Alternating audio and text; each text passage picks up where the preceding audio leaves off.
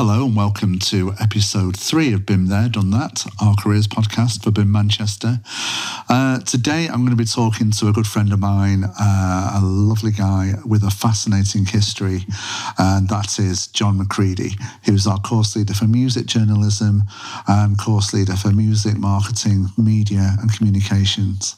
John's got an amazing history uh, working for the NME and The Face and Melody Maker, writing liner notes for albums, books, all sorts. He's a great person. He's an interesting person, and if ever that adage, you know, to be interesting, be interested, um, John, John is that person. So, um, without further ado, let's get into it.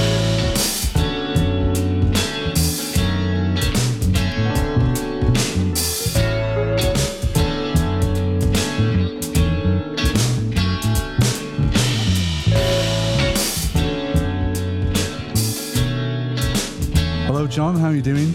I'm all right, Damien. How are you? I'm not bad. I'm about seven out of ten today, I think. Yeah, I'd say maybe maybe eight and a half. I've got some vegan bounty chocolate. Oh, I'm right. enjoying it at the moment. You can't have any, obviously. no. I'll put it in the post. It's three pound a bar. Vegan bounty sounds like a, a shop in Hebden Bridge. Ooh, the scones look good today. Obviously, we're going to have a we're we're to go all over the place with this, but we're going to try and keep to some sort of theme, which will be your career, hopefully, um, and a bit of an overview of where you've been with it and how you got into it and all that. I was going to ask you first off, really. I think everyone I know who either writes about music or plays in a band or manages bands or runs late, whatever they are, they started off with that obsession just about being a fan, like being fanatical, literally fanatical about something. So, what was that first thing that you were like fanatical about that made you go, oh, yeah, music? I think it's absolutely true when people talk to you about different parts of a career. And lots of us have done, done lots of different things, but it's always back to an obsession with music. You know, and anything that you have to do, you want to kind of, you know, steer it towards that. But um, my dad really, I suppose, playing records in the house yeah. when we were growing up. And I was telling somebody the other day um, when we first had records in the house, like a huge old wooden radiogram, and the records were stored in there. You didn't care what they were. Music was just something that was there. And it could be a Mrs. Mills album or a Chet Atkins album, or it could be a Marc Bolan record or a Slade record. But you would play any records there was a joy in putting records on, and there was a yeah. joy in those uh, record players that had those things where you could put ten on together and one would drop down after another, yeah. like a, an automated way of playing them, and there'd just be music on all day in the house, and it was just uh, built from other people's obsessions. You know, lots of people talk about older brothers and older sisters with cool music tastes. For me, it was my dad and listening to country music and all kinds of stuff really that at the time, you know, as I got a bit older and punk came around, I was like, I'm not listening to any of that anymore. But um, now, of course, I go back to loads of stuff like Hank Locklin and Charley Pride and, you know, people like that, Patsy Cline, and I see the value in it. And, yeah. I see how, it, you know, it's um, still, it still has an influence on me. So, yeah, from my dad's really uh, a passion yeah. for music. It's interesting you're talking about um, you know, music you hear as a kid that you kind of slightly dismiss as well. You think, well, that's not my music because my music is is this, and then you end up going back to it. I, I had that with my older. I've got an older brother and a sister, like 14 years older than me, and they listened to jazz funk, and I thought it was rubbish. now I'm like, you go back and find it, don't you? Yeah. Show me that Maze album. I'm having it on. Yeah. It's fine.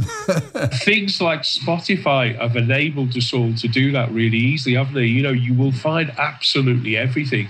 And I, I, I you know, there was even like a terrible, um, soporific program on Sunday evenings after the pop chart show with Alan Freeman called Sing Something Simple with the Mike Sammes singers and it was so depressing after the number one was T Rex or Slade. Yeah.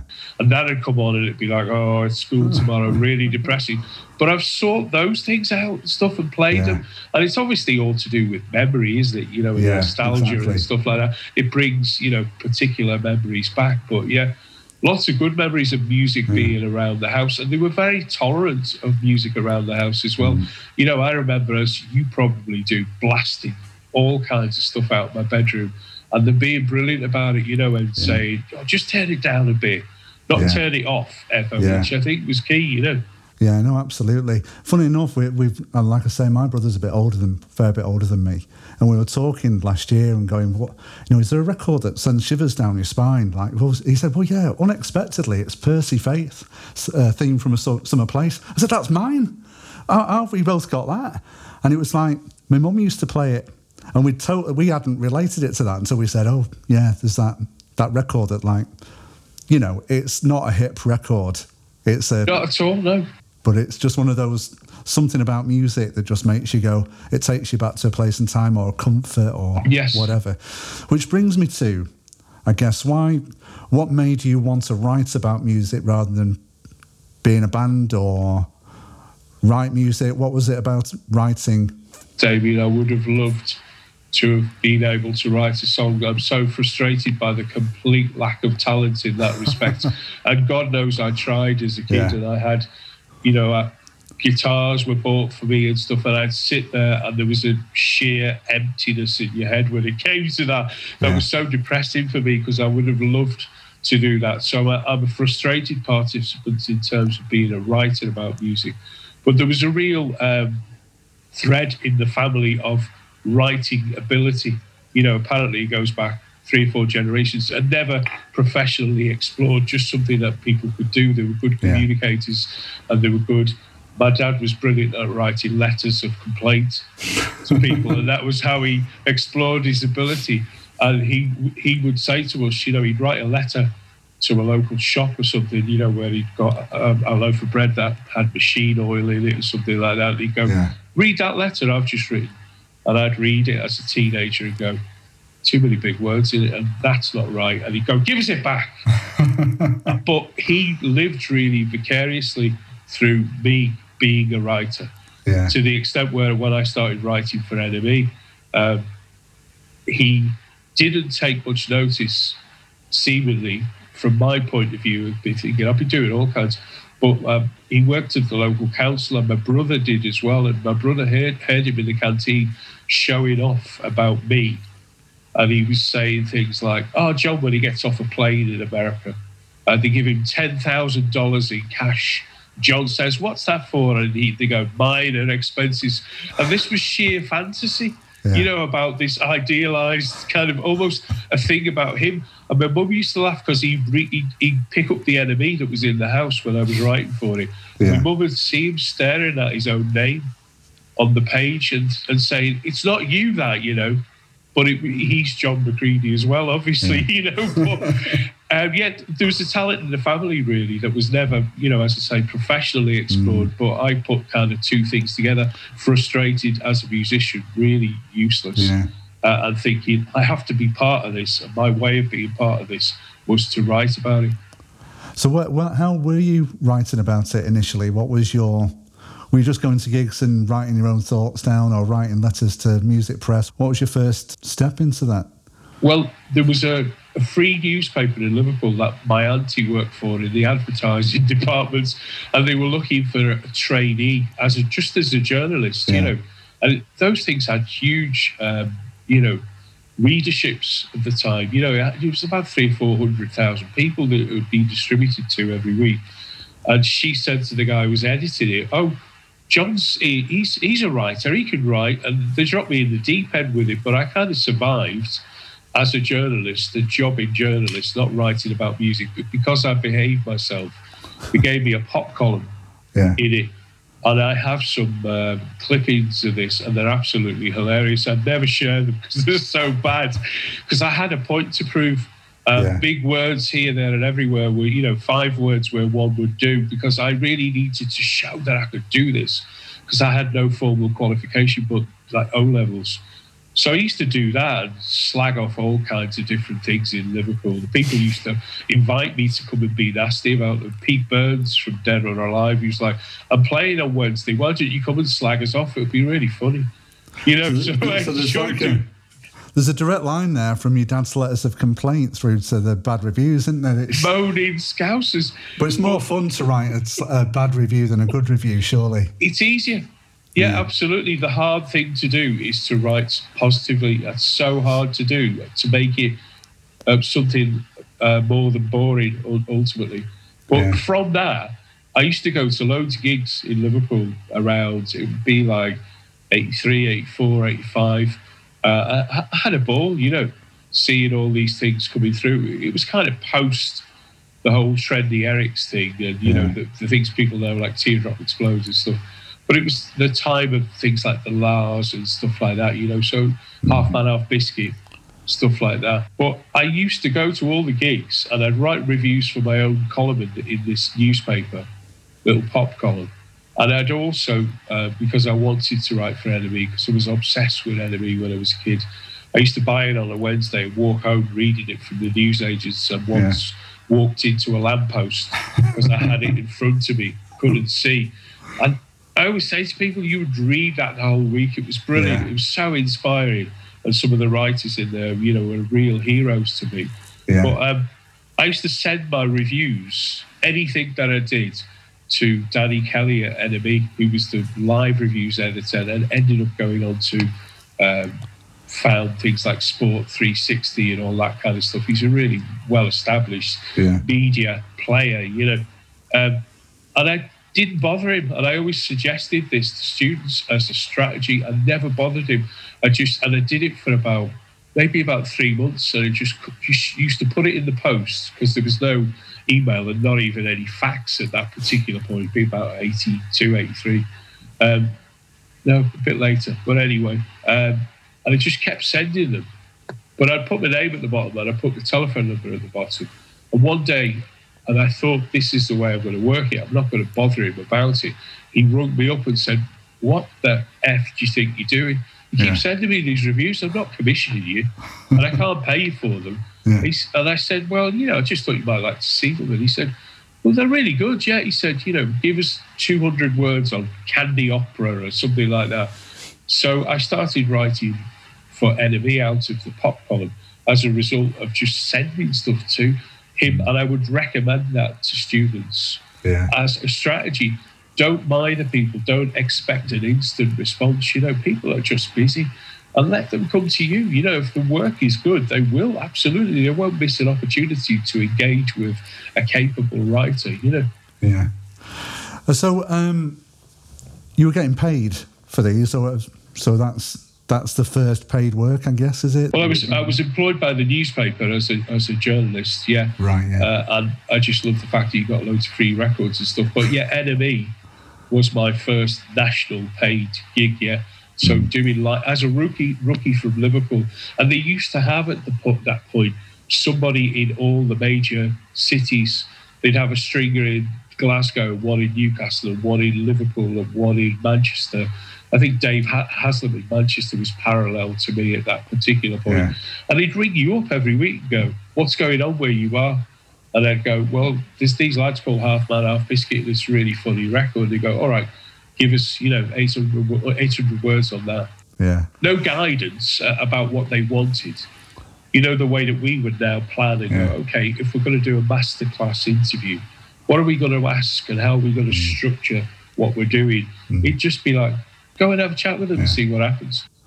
And it's quite interesting. I, I remember talking to, um, in fact, it was a load of BIMM students a few years ago now. We're talking about Manchester, you know, and the kind of, and I remember saying, Do you think that could happen again? I said, Well, no, I don't think it could really, because like with the Liverpool scene, it had time to develop and be something.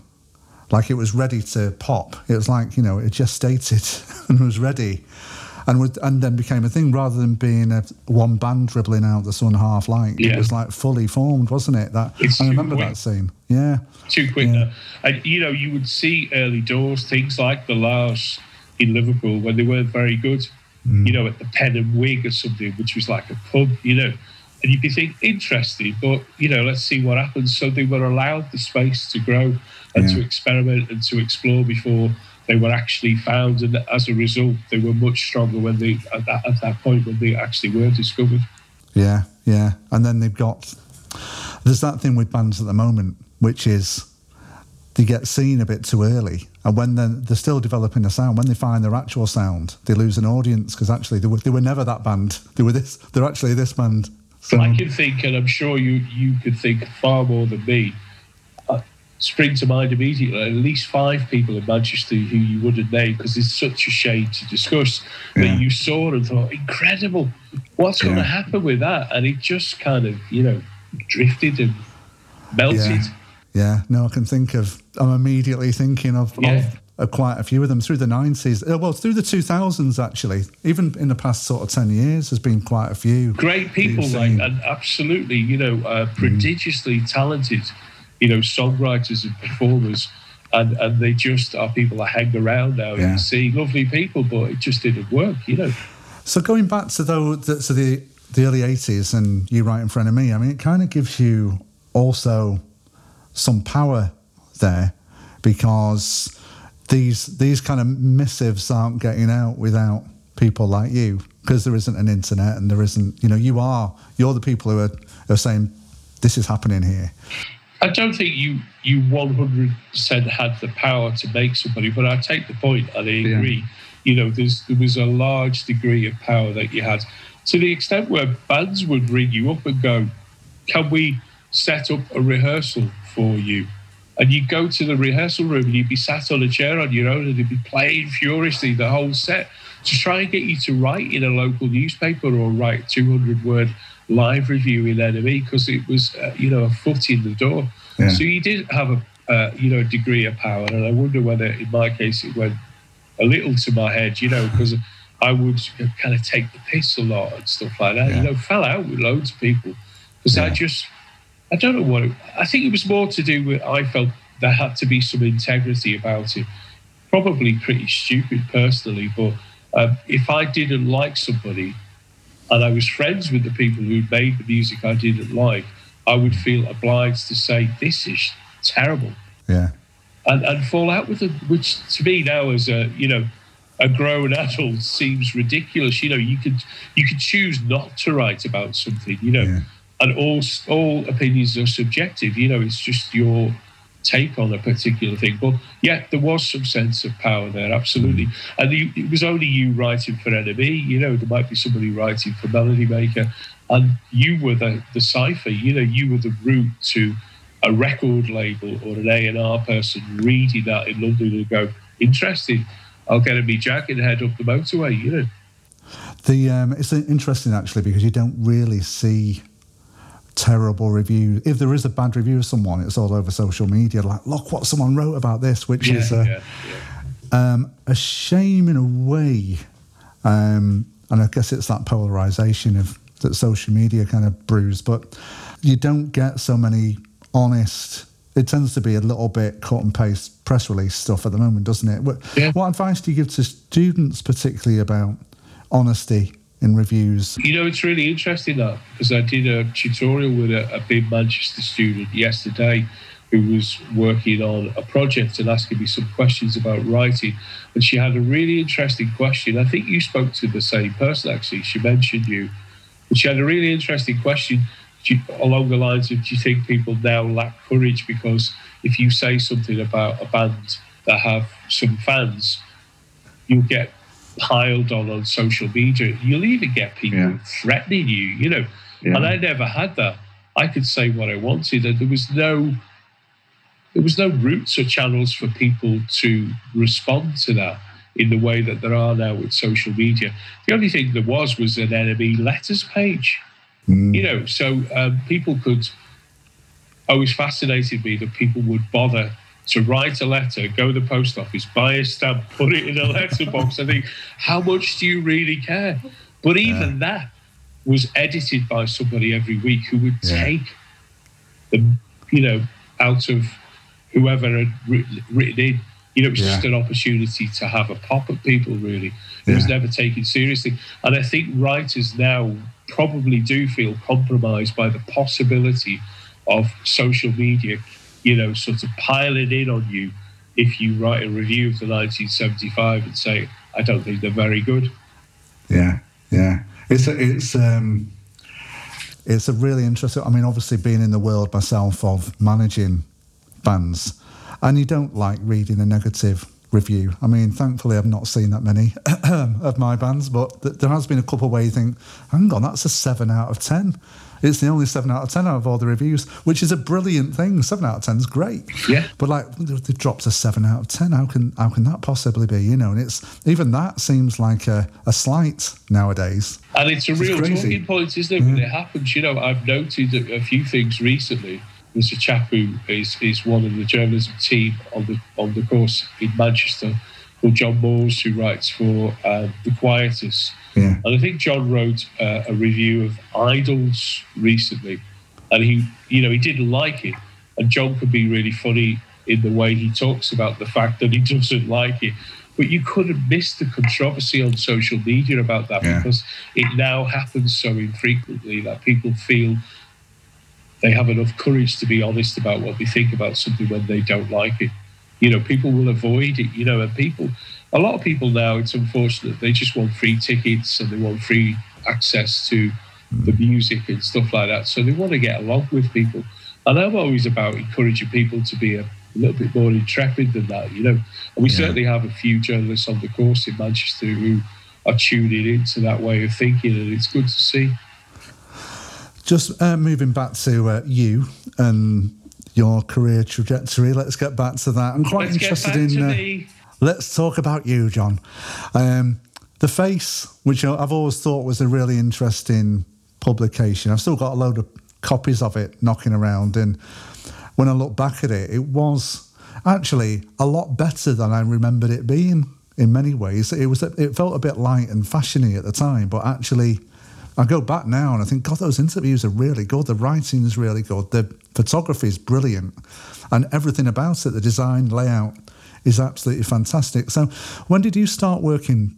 Um, you did a bit of work for the face, and when, I did was, quite a lot for the face. Yeah. yeah. So when, when was that?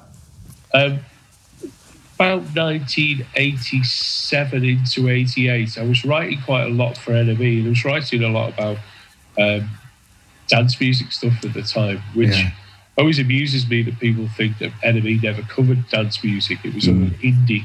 And I used to write about Salt-N-Pepa and Biz Markie yeah. and God knows what else, you know, KRS-One, big long form interviews, features yeah. in the same way that the Smiths would get. And it's all in there for people, you know, to go back through an archive yeah. and find.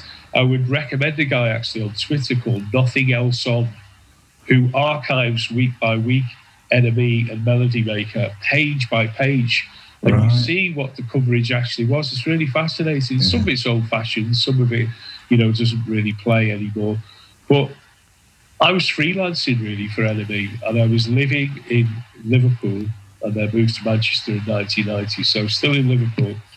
Um, I'm going to London a lot, staying with people at NME on the staff who were lovely to me. You know, uh, people like Stuart Cosgrove, and Danny Kelly would just give me keys to their flats and go, anytime you're down, I might be there, I might not. Here's a key. You can, you've got somewhere to stay.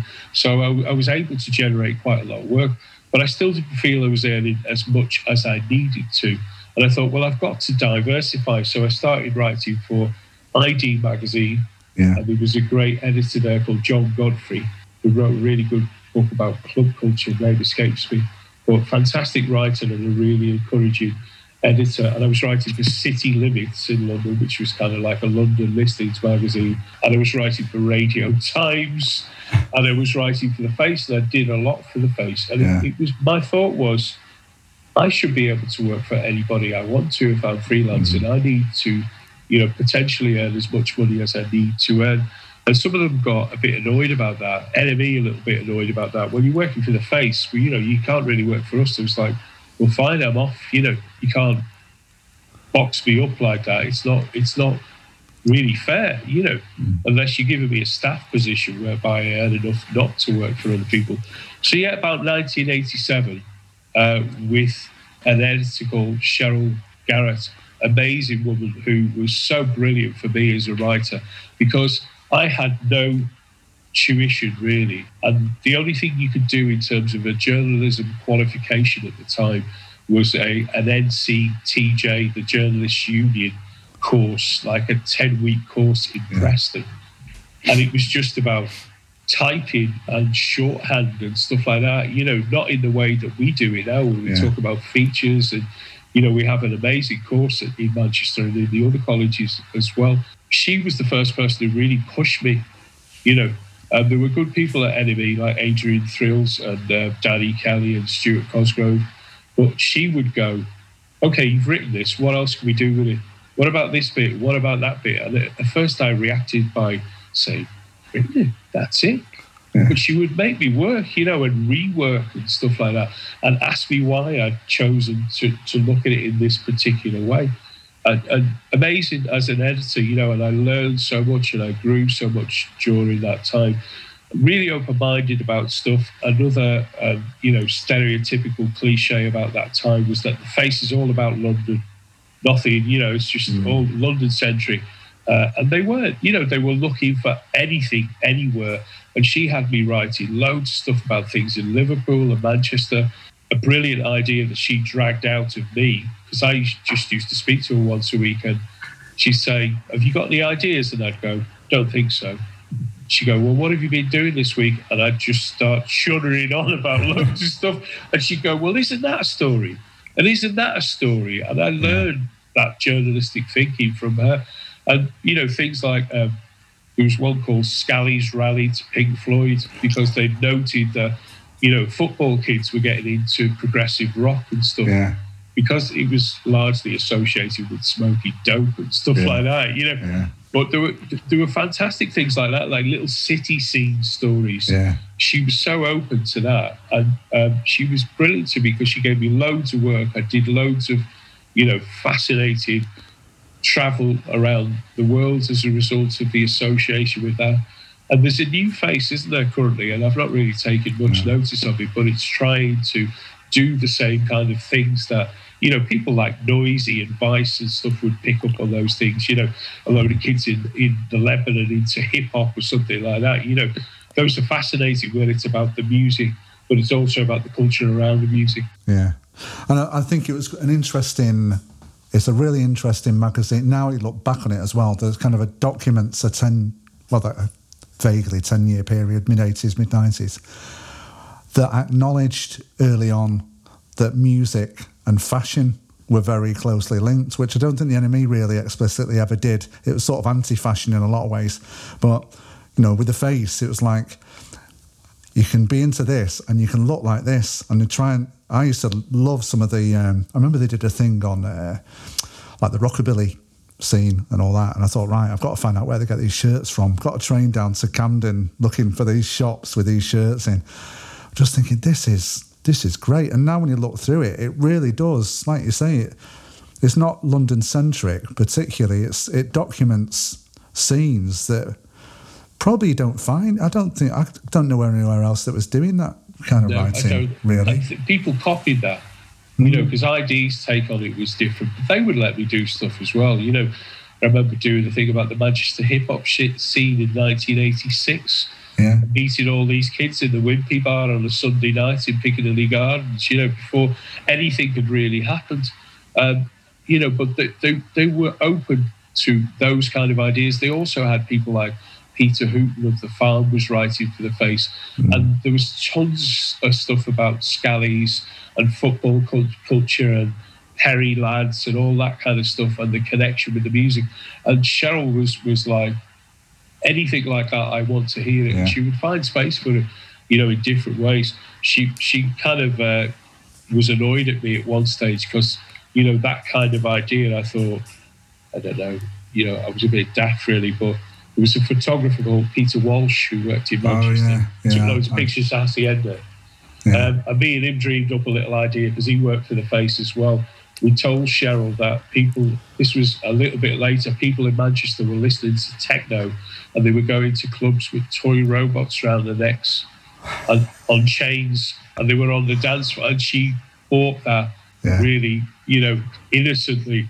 Yeah. And we did it. We had pictures of these people with stupid robots around their necks going crazy on the dance floor. And we wrote it up and she published it. And then yeah. somebody told her, oh, that's, you know, they're just having a go kind of thing. And she gave me a rocket, you know, for for you know at, at doing that. You know, but there was also things like Nick Logan who ran it.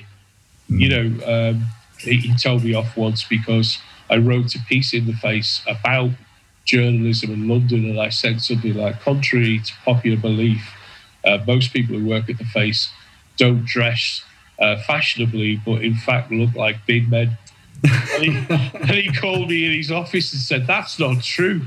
But you know, all that Comme des Garçons thing and yeah, stuff like that, where yeah. they had suits that looked like, you know, a guy in a hardware store would wear. To me, it just looked like that. So I got told off, but they were brilliant, you know, absolutely brilliant. And yeah. other people took over. Uh, there was a guy uh, called Richard Benson who took over after Sheryl, who was just as good, you know. Um, I want to talk to you about. Obviously, you mentioned your father there earlier about you know obviously people who are influential and who what writers were you looking up to when you were getting into writing and and was there anyone who kind of mentored you through what you were doing, or you felt you know was a guide was a guide for you? Um, yeah, I, I just used to with NME. I just used to bob down there on the on the train randomly, you know, just yeah. hang around, and um, I think I was a bit of a novelty, an exotic import, you know, and, and, people would, you know, they, they quite like having having you around, you know, but they had all their wars going on and the little battles that are in every office environment, you know. But I didn't have any enemies among them. I got on with all of them in different yeah. ways. Yeah. So, you know, Adrian Thrills, who did all the reviews, who had a really um, key um, punk fanzine called 48 Thrills. You'd probably pay about 300 quid for a copy of it now.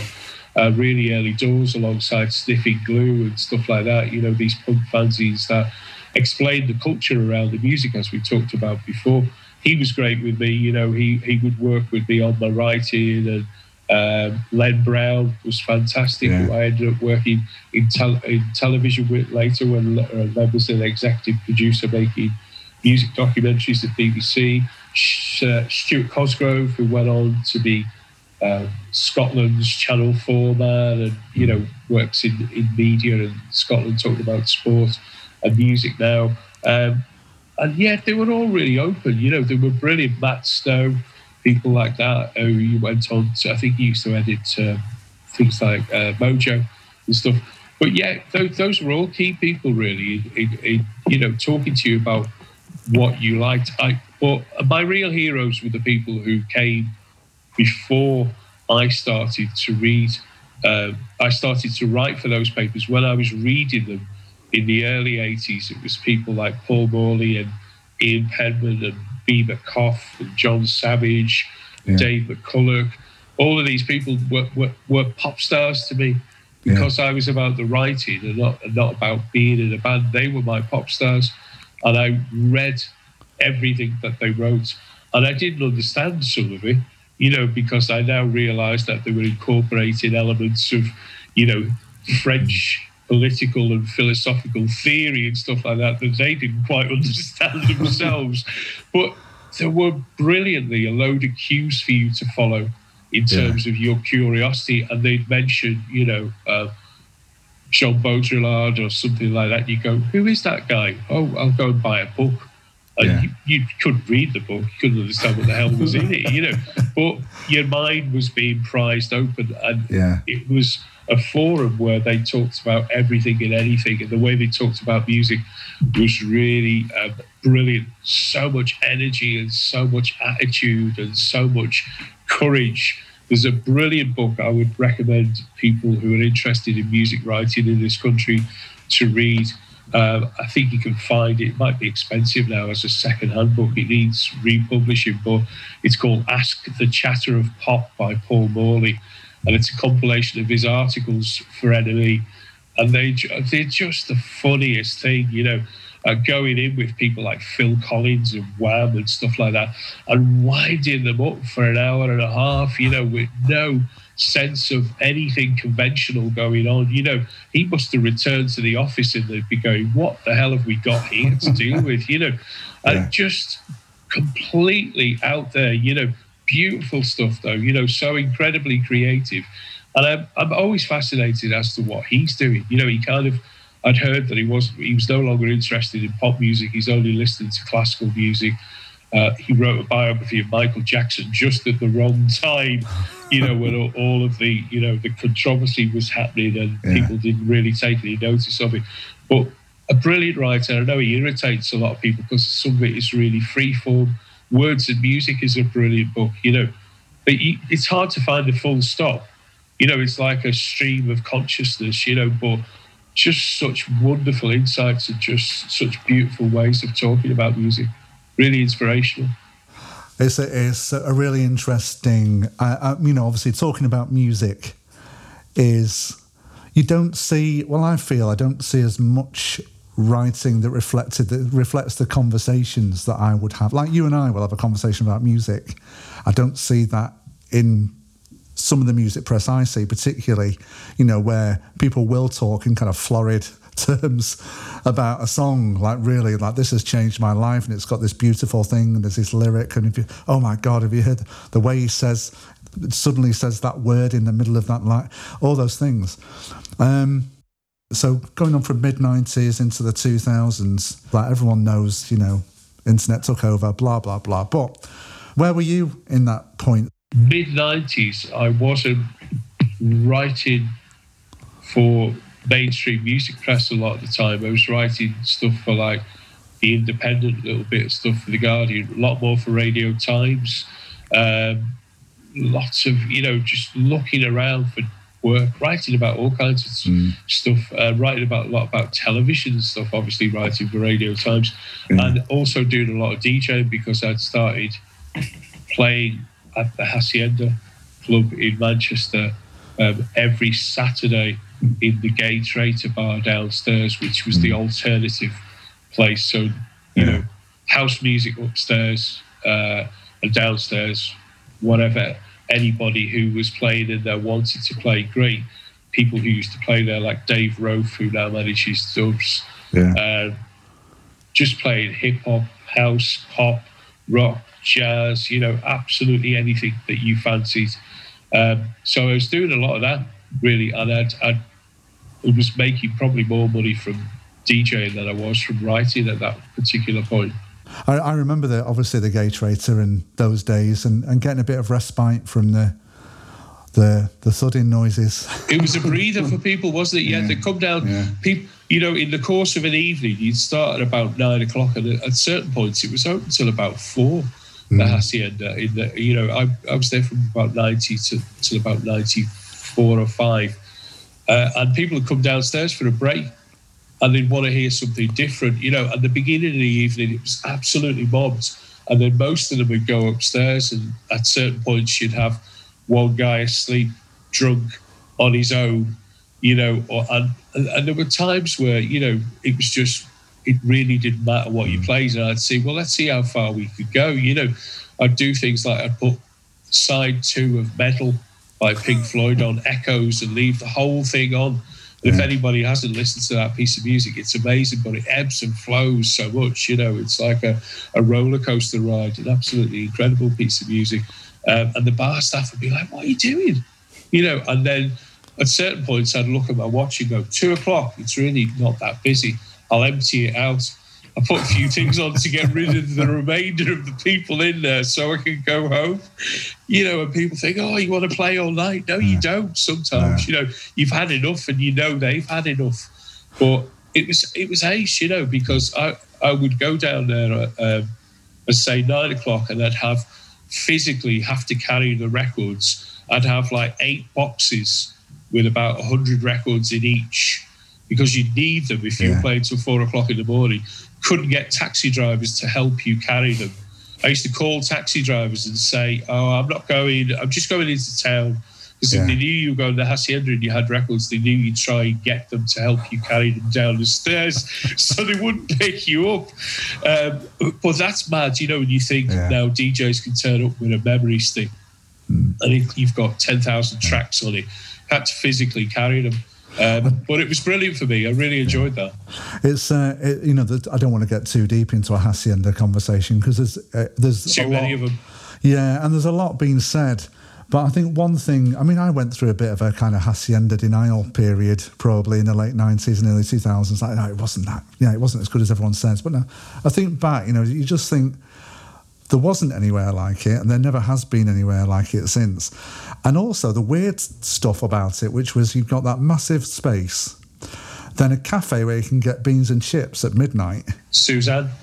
Yeah, Suzanne. Suzanne's Cafe. Plate of, plate of beans and chips Go downstairs, hear something different. Go upstairs, hear something different again. Yeah. And then back out onto the the dance floor. And then that space, that amazing space where you saw all sorts of people walking in. I mean, I've got all of you've got stories. I've got yeah, some weird stories about you. I've sat sat talking to Nico, not knowing it was Nico for half an hour, like just and just stop you. Oh, it God. was it was crazy. Um, it's been slightly oversold since by certain sort of corporate. I hardly ever talk interests. about it truthfully. I, Yeah. I refuse mostly, you know, but it, that was a particularly joyful time for me. You know, I really enjoyed being part of it then. But there's a whole culture that, Yeah, and it's you know, best left as a memory, really, yeah, you know, in my and opinion. the Hacienda Classical and all that, you know, Yeah. I, I, I don't understand. I'm sorry, it's you know, not that time is gone. And I can understand the frustration of a younger generation of people who are like, when are all you old people going to leave so we Mm. can start to grow? You know, uh, it is that. Do you remember there used to be a thing? I think it's still going actually. When when the Ritz was obviously when places were open, called Brutus Gold's Love Train, 1970s night, and I used to laugh at that. I used to go, oh, look, look at the Brutus Gold Love Train, and I, th- when all these Hacienda tribute nights started coming out, I thought it's gonna. That's our generation's Brutus Gold's Love Train. I don't want it to be. I Well, that was what they that, you wanted know. me to play downstairs, you know, when I kind of when I was high, it was like funk and James Brown and stuff like that. But it inevitably bled into lots of other things, you know. Um, and there was one night down there, I must, I must kind of share this story before we move on. Um, and there were um, some women who were in their 40s who were obviously landed in the wrong place. They'd probably come out of curiosity and they looked like they should have been in, you know, Piccadilly 21 or something like that. And they sat and they were, I thought, they're a bit odd. And we were sitting listening to what I was playing. And then this woman came up and she said, Hey, it's brilliant in here, love, the what you're doing here. It's like Piccadilly Gold. She thought it was like AM radio because I was playing, you know, things like Horse with No Name by, Yeah. um, you know, who, who, who was that by? But Don McLean? Don, no, but you No, know, no, you, you know, uh, and, yeah. uh, Woodstock by Matthews Southern Comfort, all kinds of stuff. And I thought I was cleverly, you know, rearranging the context for all these things and stuff. But she was just there in AM radio. I loved it. so you know, she had a good time. That's brilliant. So, just bringing it up to date then, because um, we're going to run out of time.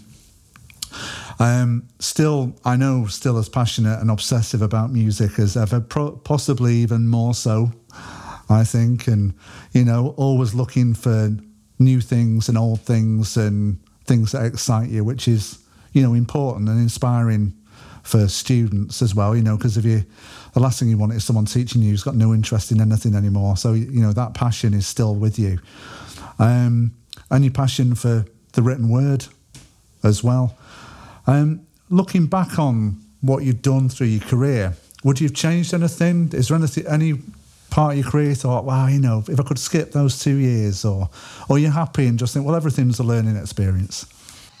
Um, broadly, yeah. You know, I think I was very lucky, and I think I made the most of the opportunities that were provided. Um, and you know, I, I had some brilliant times. You know, all of that travel for free to, to be in Chicago and New York and LA and San Yeah. Francisco and not have paid a bean ever to go. You know, was was amazing. Um, I do look back at some of the writing, particularly when I was at NME, and think I'd been. I wish I'd been a bit more expansive uh, because I was writing in, in quite a naive way. Really, it was all about whether or not I liked it and how I could describe it.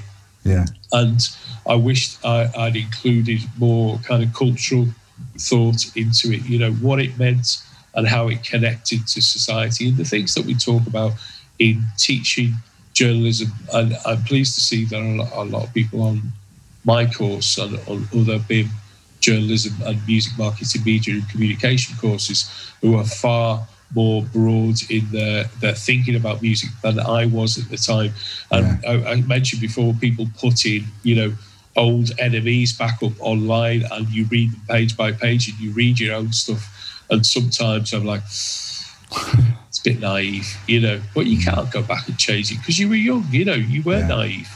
Yeah.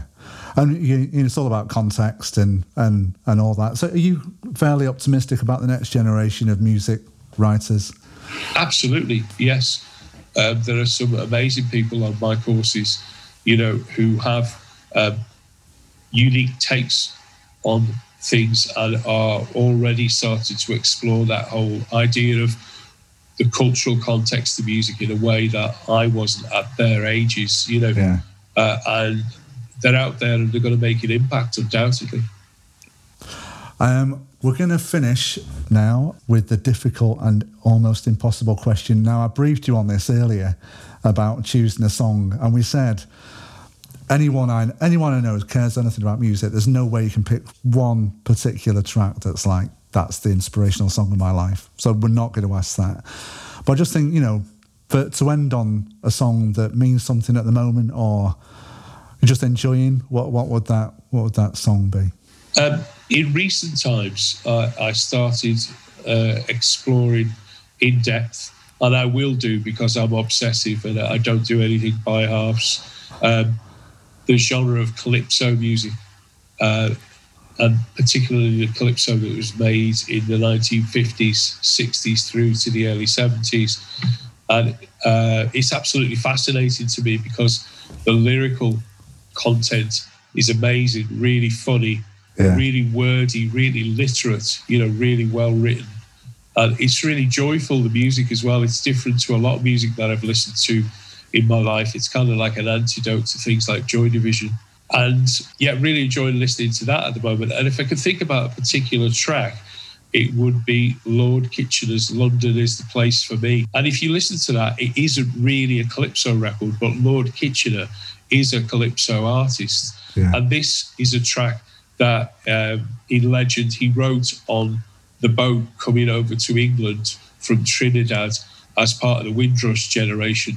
And it's this really beautiful, innocent idea of what London is going to be. London is the place for me. London, this lovely city. You know, some really gentle thoughts about how wonderful it was going to be to go as part of the Commonwealth, what they referred to as the motherland, and the welcome they expected and stuff. And of course, it's really sad that they get to London and, you know, they face, uh, you know, adversity and hardship and racism, couldn't get anywhere to live. You know, those, you know, where people would put signs on their doors no Irish, no blacks, no dogs.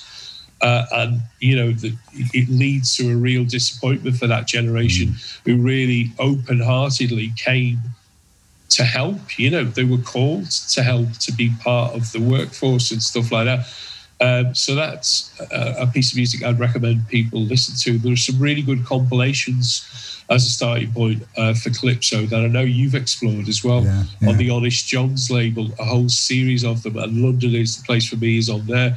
But Lord Kitchener, I could go on all day about Lord Kitchener. He actually lived in Manchester for yes. um, a time and married uh, a woman from Manchester also, and I'm kind of intrigued to find out more about that. He lived in Old Trafford and stuff, and you knew something about this, and I think maybe even your own dad kind of had some knowledge of that era yeah. in Manchester and stuff. Yeah. So fascinating, yeah.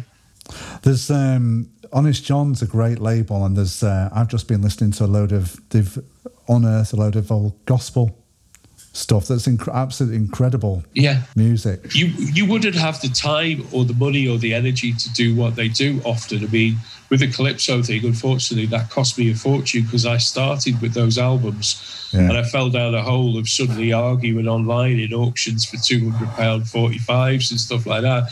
You know i couldn't get enough of it really. Yeah. and, and it's a whole um, you know it's a a mine of music. It's endless, you know what I mean? Yeah. And there are collectors out there who've been buying that music for, you know, 50 years and stuff. So I'm an ingenue to that, really. But, um, you know, it, it, has my attention currently, absolutely.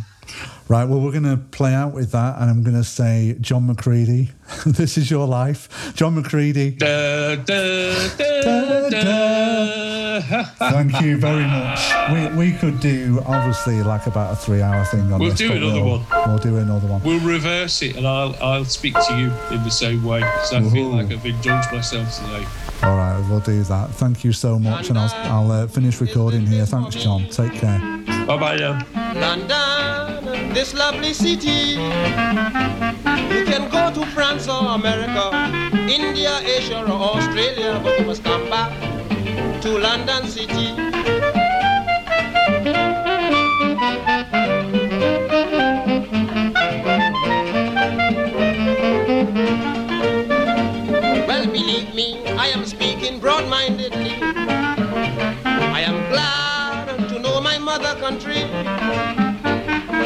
Traveling to countries years ago, but this the place I wanted. Thank you for listening to episode three of Been There, Done That, and I hope you enjoyed my conversation with John there. I mean, we could have talked for hours, and we, we do tend to go off on a lot of tangents when we speak. So um, I hope you enjoyed the ramble there. Um, episodes one and two of this podcast are on uh, Spotify and other places where you'll find podcasts too. And look out for episode four when it comes. In the meantime, take care, stay safe, stay sane, and all the best. See you soon.